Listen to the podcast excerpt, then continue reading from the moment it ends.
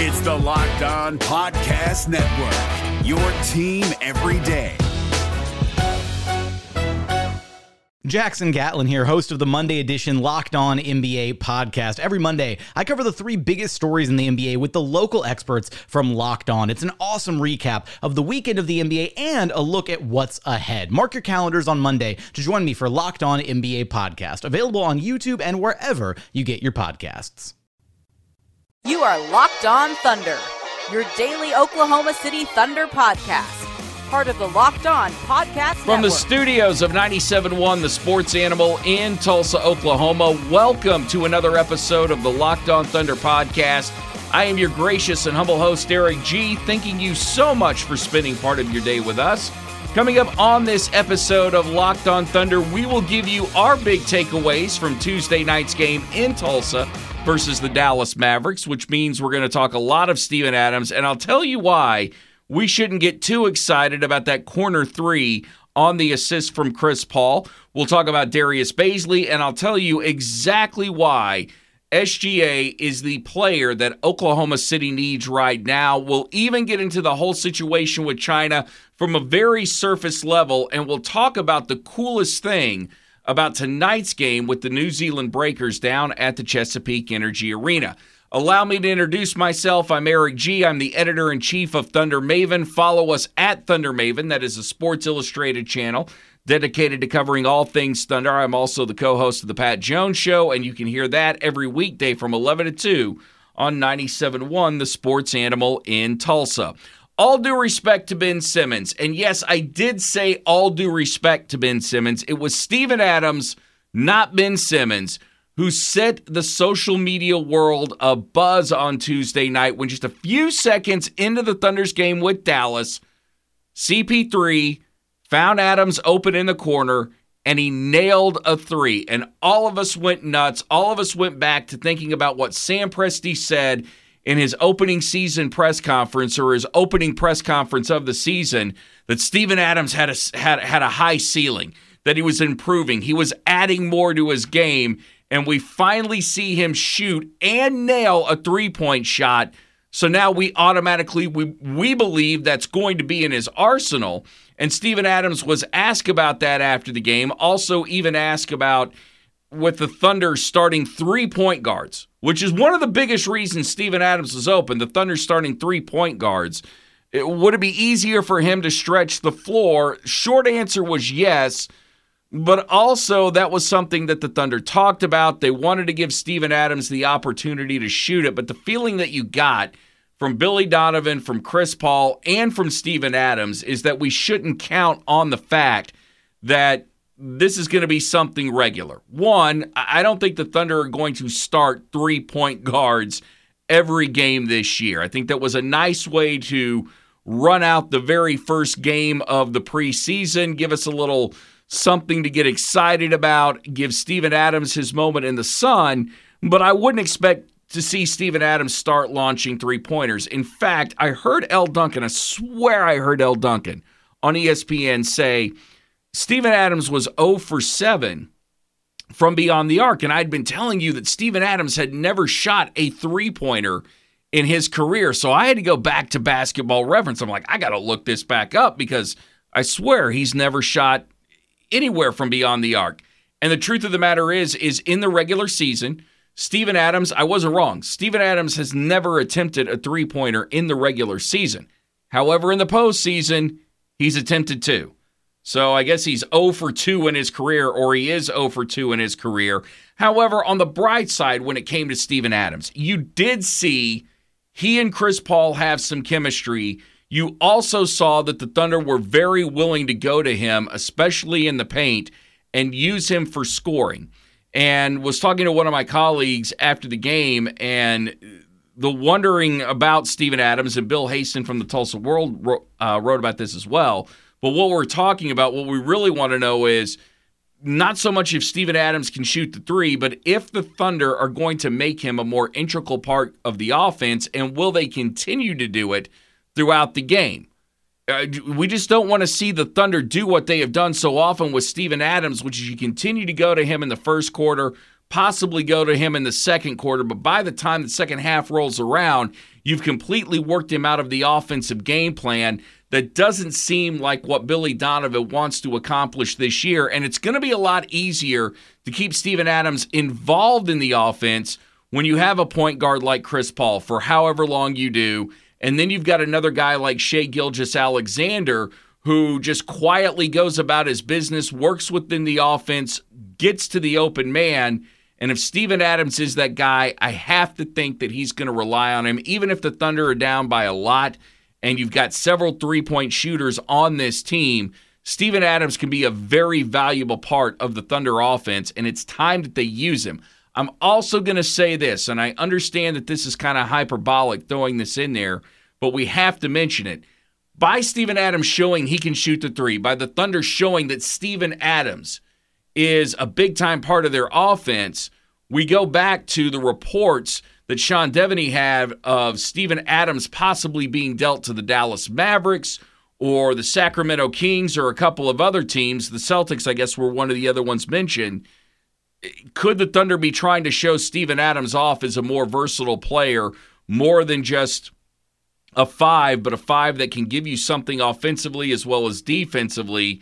and make it a little bit sweeter for somebody to come dealing for him. I, I, don't think that we need to rule that out at all. Thought it was another fantastic game for Darius Bazley. In fact, it was an even better game from a statistical standpoint than what he had in the blue and white scrimmage. Um, Bazley uh, against the Dallas Mavericks ended up scoring nine points and was a plus 16. And I think what you saw from Darius Bazley is they had him at the four a, little bit more in this game. They also made sure that they alternated, threw him out on the three, got him out on the wing. And I don't understand what the complaint is about Darius Bazley's shot. He has some nice rotation coming off that shot, and it looks like all the work that he's done with um, all the work that he's done with Mike Miller certainly is starting to pay off. In fact, Bazley one for one from beyond the arc. So not to cram too many numbers down your throat, but anytime you hear somebody complain about Bazley's shot, I say take a look at it again. Look at how that rotation comes off the ball. He's a guy that is certainly impressing and showing that he is almost NBA. If he's not already NBA ready, he's not that far from being NBA ready. Meaning that you can play him at the beginning of the year, but his footwork is good, his speed is fantastic. The biggest thing that Darius Bazley's going to have to do, and it's nothing that you can solve in a couple of weeks or in the next three preseason games is he's going to need to get a little bit more bulk. You almost wish he was built like Lu Dort in the upper body, which Lu Dort is just built like a tank, wide shoulders, big chest. Um, you wish he was a little bit bigger in the upper body. That's something that the Thunder training staff is going to have to work on with him. I was very impressed by the fact that even though it's going to be tough for him to go inside the paint, Bazley is not afraid to go inside the paint. He's not afraid to have his shot challenged. And sometimes just having that confidence is a big enough weapon for you to be successful in the NBA. And then my final takeaway, the biggest takeaway that I've got from this game on uh, Tuesday against the Dallas Mavericks, Andre Roberson didn't play. I don't know if he's playing tonight against the New Zealand Breakers, but Billy Donovan saying that he's not necessarily day to day. They're just being cautious. And remember, we were told by a Thunder spokesperson that the Thunder are going to be very conservative with Andre Roberson's minutes. But it doesn't seem like the Thunder are in any rush to get him out there, either A, for health reasons, because they don't want him to suffer any more setbacks. And Billy Donovan was quick to point that out in the pregame that they're being ginger with Andre Roberson because he has suffered so many different setbacks and or so many setbacks throughout this recovery process. And I would also think that the Thunder are looking at a guy like Darius Bazley who can play that spot. They're looking at Terrence Ferguson. How is he starting to develop? Hamidou Diallo is another guy that'll be fighting for time with Andre Roberson. And if all these guys can show that they're actually eh, not as good as he is defensively, but – at least somewhat as good as he is defensively, and because they're better offensive options, it just feels like there's just not much of a place for him right here or, or right here right now for Oklahoma City. And I, I don't know that that this gets solved in the preseason. In fact, I would think that if it is the process that Sam Presti talked about getting Andre Roberson back on the court, it wouldn't shock me if we were well into the season before we saw him for the first time this year. I've also speculated that maybe we've seen Andre Roberson play his last game as a member of the Thunder, and it's just up to them to figure out how to deal with this. Do you pay the guy off, um, let him stay for a year, and then release him, or do you try and find him a home and see if you can't get anything out of him? That is the that's that that's the situation that Andre Roberson is in right now. This is the Locked On Thunder podcast. I am Eric G. Coming up next, I'll tell you why this guy is exactly what the Thunder need right now. You're listening to the Locked On Thunder podcast. Indochino is the world's largest made to measure menswear brand. You can start your style upgrade now with $30 off your first purchase of $3.99 or more at Indochino.com when entering the promo code LOCKED ON. The NBA playoffs are right around the corner, and Locked On NBA is here daily to keep you caught up with all the late season drama. Every Monday, Jackson Gatlin rounds up the three biggest stories around the league, helping to break down the NBA playoffs. Mark your calendars to listen to Locked On NBA every Monday to be up to date. Locked On NBA, available on YouTube and wherever you get podcasts. Part of the Locked On Podcast Network, your team every day. Thank you for listening to the Locked On Thunder podcast, part of the Locked On Podcast Network, your team every day. Shameless self promotion. I'm Eric G., editor in chief of Thunder Maven. Please follow me at Thunder Maven on Twitter. Shai Gilgeous-Alexander is exactly what the Oklahoma City Thunder need right now. And it's not just because he scored 24 points on Tuesday against the Mavericks and did it on seven of 12 shooting, which, I mean, come on, let's face it. A, a point guard, a two guard that's going to be efficient for Oklahoma City. Yeah, we're certainly not used to seeing that around here. But what was so interesting is that after the game, Shai Gilgeous, we were talking about Shai Gilgeous Alexander, and it's a very quiet 24 points. It's not to say that this guy can't do a lot on the court. He certainly does a lot on the court. Um, he can drive, he can handle, he can shoot, he can pass. He can, look, the dude can do it all. But when you you don't really know that he's actually scoring that many points because you've got louder players on this team. Steven Adams is a little bit louder player. Um, Terrence Ferguson can be louder with that monster dunk that he had. Hamidou Diallo can also be a guy that's a little bit more loud or flashy. But considering the fact that Oklahoma City got rid of Russell Westbrook, and Russell Westbrook was the guy that always let you know exactly what was going on and exactly how good he is. Played with that chip on his shoulder to make sure that you've got balance within the locker room.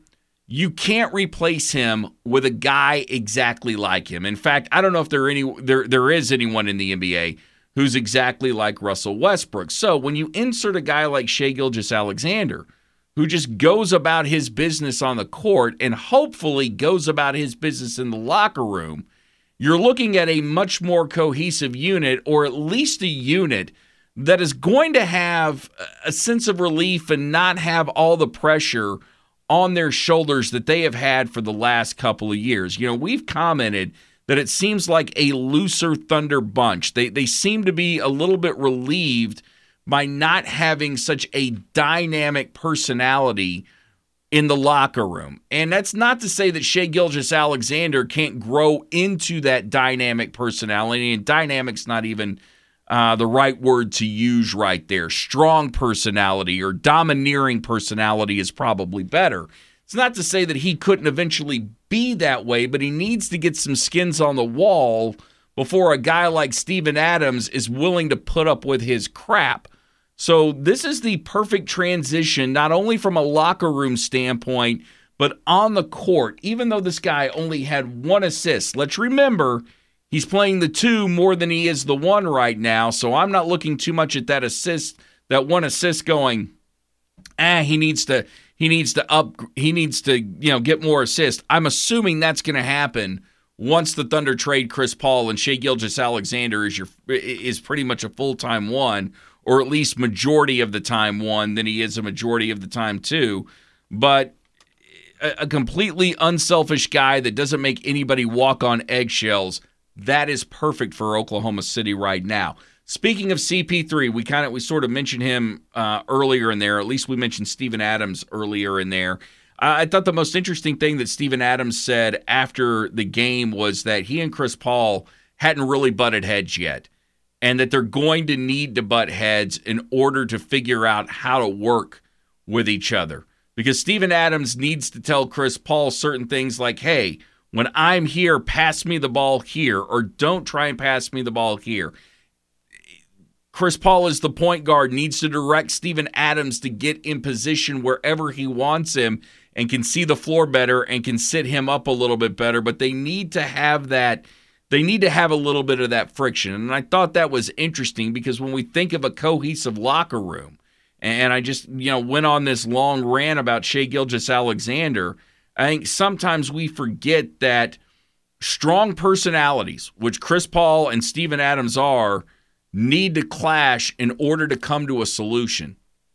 And hopefully, uh, whatever solution they come to is more beneficial to the Oklahoma City Thunder than these two guys not being able to stand each other for the entire time that uh, Chris Paul is in town. Another interesting remark that I heard from one of my colleagues, and I'll go on this. He thought at the blue and white game, and this guy will remain nameless, thought at the blue and white game that Danilo Gallinari uh, didn't look really interested in being out there, that he was sort of just kind of going through the motions because he knows he's going to be traded. And I would say going through the motions, the guy is still the Thunder's best player. I don't know if it's a case of that, but let me just. I, I can't say that I got those vibes from Danilo Gallinari that he looked disinterested in it. Um, I think one, I was taking into account that it was an inter squad scrimmage. Two, what I saw on Tuesday night versus the Mavericks didn't necessarily look like a guy that was disinterested or even trying to find his place on the Oklahoma City Thunder. I think he knows exactly um, what he's supposed to do and how he's supposed to fit in. But to put myself in his shoes, if you knew you were going to be gone someplace and all the rumors were that they were trying to trade you and you were on an expiring contract, yeah, it would be hard to concentrate. It, would be hard to give your all to this team knowing that you could put them in really good position to make the playoffs only to be yanked out of it and sent to a team hopefully a contender but there's no guarantees because the thunder are going to make the best trade for them and that could really screw you for the rest of the season or you may get if you're not on a contender you may get dumped to a team that doesn't necessarily work out for you because you don't mesh with mesh with those guys. So yeah, I think it would be very hard to be in Danilo Gallinari's uh, position right now because you don't have a whole hell of a lot of control over your situation. A little control, but not enough to reject a trade where it's like, no, I'm not going there. No, yeah, you are. This is the Locked On Thunder podcast. I'm Eric G. Coming up next, what is the most exciting thing? about tonight's game with the New Zealand Breakers, I'll tell you right here on the Locked On Thunder podcast. The NBA playoffs are right around the corner, and Locked On NBA is here daily to keep you caught up with all the late season drama. Every Monday, Jackson Gatlin rounds up the three biggest stories around the league, helping to break down the NBA playoffs. Mark your calendars to listen to Locked On NBA every Monday to be up to date. Locked On NBA Available on YouTube and wherever you get podcasts. Part of the Locked On Podcast Network. Your team every day. We're about to finish up on this episode of the Locked On Thunder podcast. Thank you so much for listening to us today, especially if you're on your way out to the peak to catch the Oklahoma City Thunder and the New Zealand Breakers, or if you're listening to us after the game. Um, if you're listening after the game, then then this is probably the, the, this next little bit. You're probably going to go, oh, well, he was right, or oh, he was really wrong. And where I'm, I'm hopefully I'm right. Um, you get a chance to go see R.J. Hampton, who is the uh, six five point guard, who is he's a Dallas product, but he also played at Montverde Academy in Florida, and he's one of those guys that chose to go to the NBL the National Basketball League in Australia versus play in America. Um, they're look, depending on where the Thunder land, this is a guy that, that Oklahoma City could maybe eventually draft if they end up in the lottery. But I think you're going to want to watch his development and how quickly you think he can play in the NBA. I would be really anxious to see him tonight. On and the Thunder have got several connections uh, to this team. Billy Donovan coached the GM. Uh, Steven Adams knows a lot of the guys on, on this Breakers team. But to get to see R.J. Hampton in person, to get to see an NBA prospect who is not going to play in college, a guy that you're going to have to follow by watching on the internet um, over the next few weeks. I, I, think this is a great treat, and that alone should be enough for you uh, to go buy a ticket to tonight's game. Speaking of playing in the NBL and more players doing it, Terrence Ferguson here, who who did the exact same thing that R.J. Hampton did, talked about how his time in the NBL NBL helped prepare him for the NBA. Oh, most definitely, most definitely. Um, it helped me grow a lot. It helped me learn a lot as a player, as a person. You know, being away from home, competing against grown men. I mean, you only get the opportunity overseas. I mean, obviously, college basketball is is what's mostly known for as a, as the way to go. But I feel like overseas is the is the best way to help you transition yourself into the NBA because you're playing against grown men that have been playing for 10, 14 years, and especially where I played in Australia, they're very physical. Uh, the, the game is obviously different, but you know the style of play is, is pretty much the same. I mean, obviously you saw during the summer where USA played against Australia those are the same guys I played against, except for except for uh, obviously uh, Joe Ingles and uh, and uh, Patty.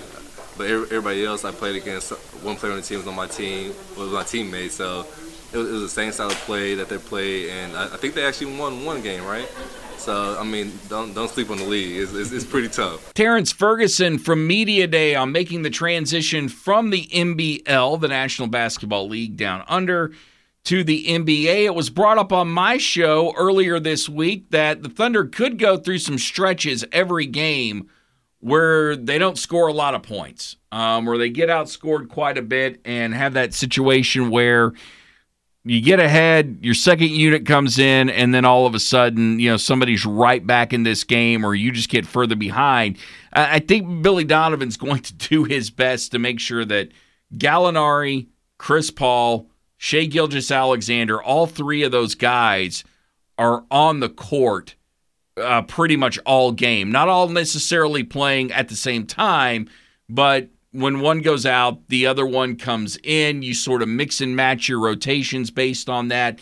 Plus, when you've got a guy like Mike Muscala, and if Steven Adams becomes a bigger part of the offense and Nerlens Noel shows that he can score – there are ways to avoid running lineups out there where you don't have at least one or two scores. And even if defenses are keying on those guys, they still should be able to put the ball in the basket. I'll wrap up today's show by saying this just surfacely talking about this whole situation with China, and it definitely deserves more than a couple of minutes on a podcast. Let me just say this I thought Tillman Fertitta was pretty gutless, and he castrated Daryl Morey let Daryl Morey say what he had to say in the tweet. If you've got a problem with what Daryl Morey said, do not publicly come out and admonish him in front of the entire world. In fact, in my opinion, it was Tillman Fertitta's tweet and the, and the CYA move of a business owner just trying to protect his cash versus having his GM's back that made this thing worse than what it actually is. I, I think Morey's tweet – could have kind of rolled off everyone's back where Adam Silver, if there was any heat coming from him on China, could have actually gone in and said, you know, hey, um, we respect freedom of speech. This is what he said. We're backing him on this. And if that means that we got to pull out, we'll pull out, but we'll handle this our way.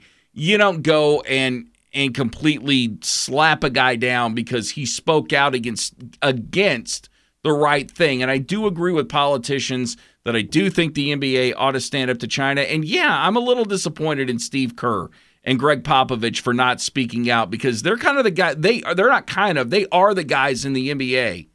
When you talk about social commentary, they are right out in front, and this is something they should be out in front of. And yes, I agree with Draymond Green. I do not want NBA players to ever stop talking about what means so much to them. Topics of the day, issues of the day, whatever. If you got an opinion on it, you're intelligent, you're informed, you can see things from a way, from a way that we can't. go ahead and say it. Um, I look, yes, I want the NBA to continue to go to China because it's a great market for the NBA, and I think you can go on. I, I think you go as ambassadors for human rights and, and may be able to do more harm than good by playing in China. But ultimately, if the business of being in bed with China is bad for the NBA, then I'd rather the NBA pull out now than continue to try and dig dig deep in this well just strictly for monetary monetary purposes. This is the Locked On Thunder podcast. I'm Eric G. It deserved more than that. It deserved better than that. But we'll talk about it a little bit later when I got a chance to read up on it and really hit it a little bit harder. This is the Locked On Thunder podcast. I'm Eric G, wishing you nothing but the best. May God bless you and your family. Everybody love everybody. Peace, love, and thunder up. You are Locked On Thunder, your daily Oklahoma City Thunder podcast part of the Locked On Podcast Network. Hey, Prime members, you can listen to this Locked On podcast ad free on Amazon Music. Download the Amazon Music app today.